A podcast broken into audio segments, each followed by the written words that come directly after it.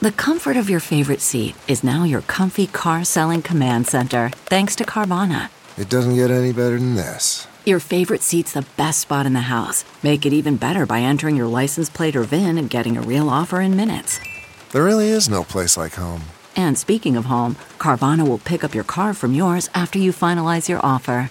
Visit Carvana.com or download the app and sell your car from your comfy place.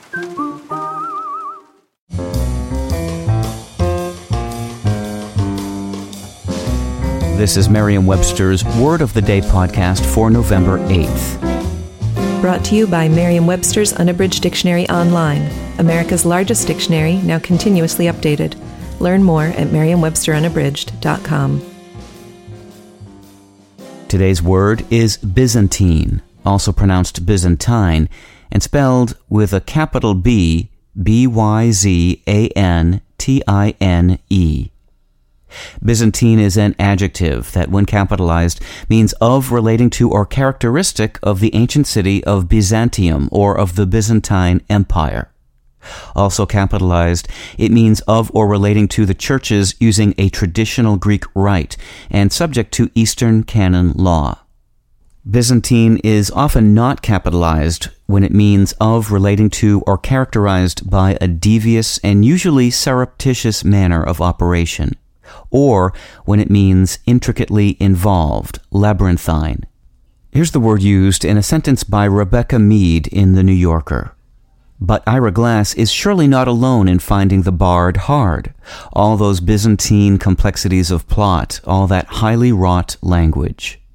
Today, the city that lies on the Bosporus Strait in Turkey is named Istanbul, but it was once known as Constantinople, a name given to it when it became capital of the Eastern Roman or Byzantine Empire.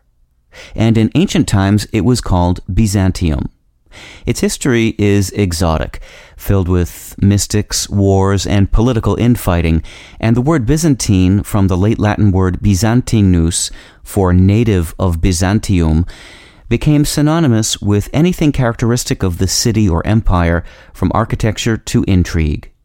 The figurative sense of labyrinthine deviousness first appeared in the late 1930s.